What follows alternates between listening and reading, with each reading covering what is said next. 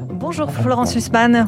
Bonjour Aurélie Blondin. Euh, bienvenue sur Radio Classique. Vous êtes la présidente de France Assureur, anciennement baptisée Fédération française de l'assurance.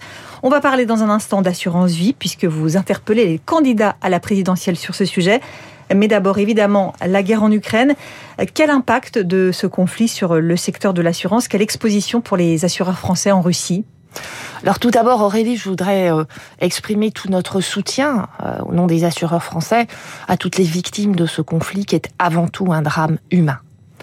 En ce qui concerne l'impact de cette crise sur le, secteur de l'assurance euh, française, eh bien, il est tout à fait minime.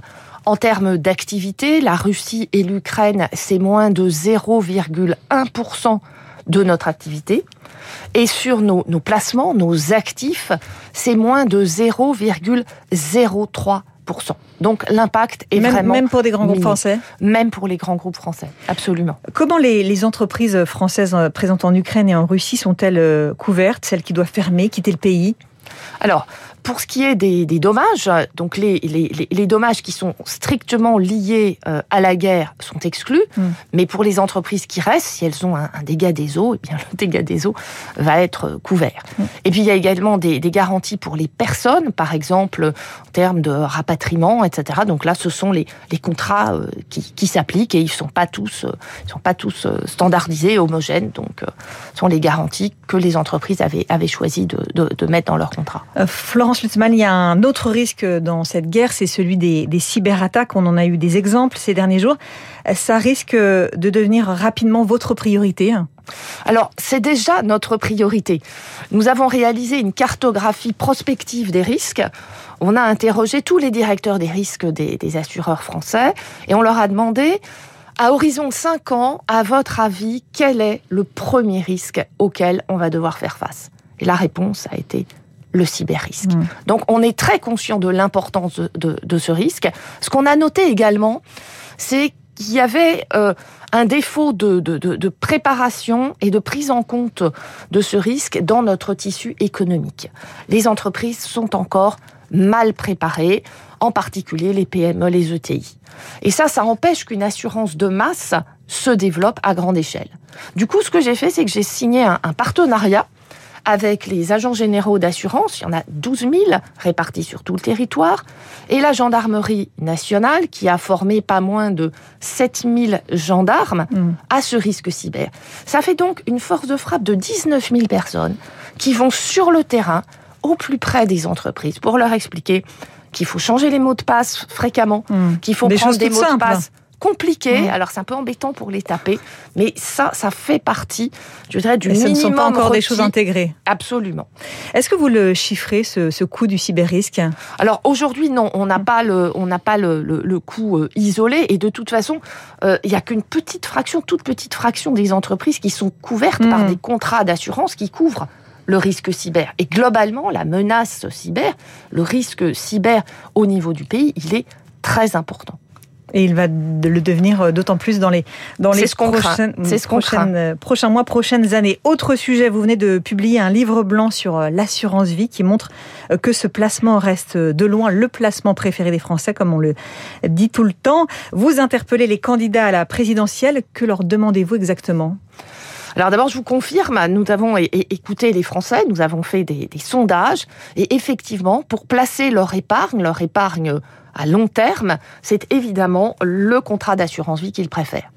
Et finalement, c'est logique. Hmm. Parce que quand on y pense, le contrat d'assurance vie, c'est un véritable contrat couteau suisse? Alors, on peut financer sa retraite, un complément euh, de retraite. On peut aussi épargner pour euh, acheter euh, une, un bien, une maison.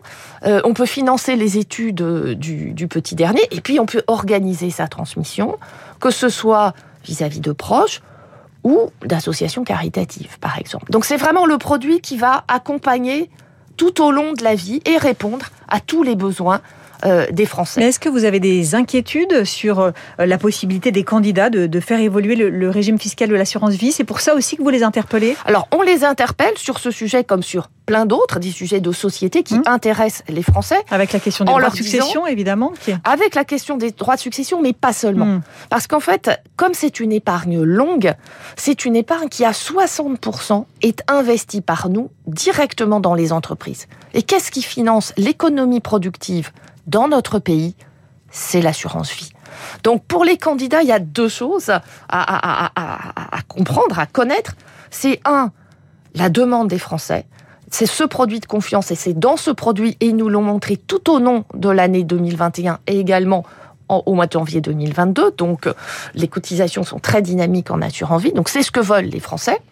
Et on leur a pointé du doigt deux façons d'améliorer cette, cette activité d'assurance vie qui, encore une fois, est celle qui finance l'activité productive de notre pays, eh bien, c'est d'agir sur deux dimensions. La première, c'est un, contrat qui s'appelle le plan épargne retraite, qui a énormément de, de succès, qui a été lancé euh, en octobre 2019, qui sert évidemment à préparer sa retraite. Aujourd'hui, il y a un seuil de déductibilité des versements qu'on peut faire qui est à 10% de ses revenus professionnels. Nous suggérons de passer à 20%. Vous vous êtes entretenu avec eux sur ce sujet, que, que vous disent-ils? Alors on a, on, a, euh, on a une bonne écoute de la part euh, des candidats. Et d'ailleurs, certains candidats ou candidates ont déjà annoncé qu'ils ne euh, toucheraient pas au régime fiscal de euh, l'assurance vie. Alors, sans toucher, nous ce qu'on demande, c'est d'actualiser aussi des, des, des seuils. Hein. le seuil de 70 ans, par exemple, qui a été fixé il y a 30 ans eh bien, si on tient compte de l'espérance de vie, de l'évolution de l'espérance de vie, le 70 ans, il devient 75 ans aujourd'hui. De la même façon, si on indexe ce, seuil de 150 000 euros sur le coût de la vie, il devient 200 000 euros. Donc voilà, deux exemples de euh, propositions que nous transmettons aux candidats. Eh bien voilà, message passé. Merci Florence Lutzmann, présidente de France Assureur, invitée euh, du Focus Eco sur Radio Classique. La matinale continue dans un instant, la chronique 3 minutes pour la planète avec Baptiste.